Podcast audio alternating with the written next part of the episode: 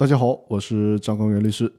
今天要和大家讲一讲，不知道这些规定，你就没法立案解散公司。爱一个人未必需要理由，但是呢，起诉公司解散必须要有一个合理的理由。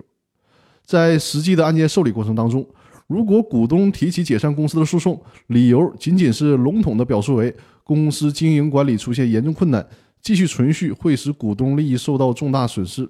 这呢，实际上是照抄了公司法的条文，但是这种省事儿的做法，法院是不会接受的。立这种解散公司的案件，需要满足《公司法司法解释二》第一条规定的那四项内容才行。那我再把这四项内容跟大家说一下。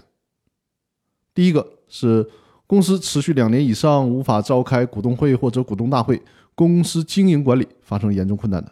第二项，股东表决时无法达到法定或者公司章程规定的比例。持续两年以上不能做出有效的股东会或者股东大会决议，公司经营管理发生严重困难的。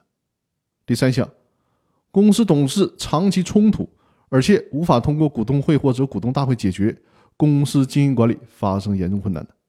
第四项，公司经营管理发生其他严重困难，公司继续存续会使股东利益受到重大损失的情形。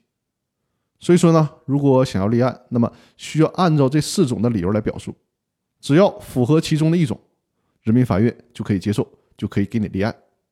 至于说我们起诉的事实和理由是不是足以证明公司经营管理出现严重困难，继续存续会使公司的股东利益受到重大损失，是不是据此就可以足以判决解散公司？这些呢，都属于实体审理的范畴，也就是说，这些是属于在审判阶段完成的事儿。这些内容并不会影响公司解散诉讼案件的立案和受理。因此呢。想提起解散公司的诉讼，就必须得会提理由。如果不知道司法解释的这个规定，你恐怕就没法立案了。那好，我们这期的分享先到这里，更多内容下期继续。谢谢大家。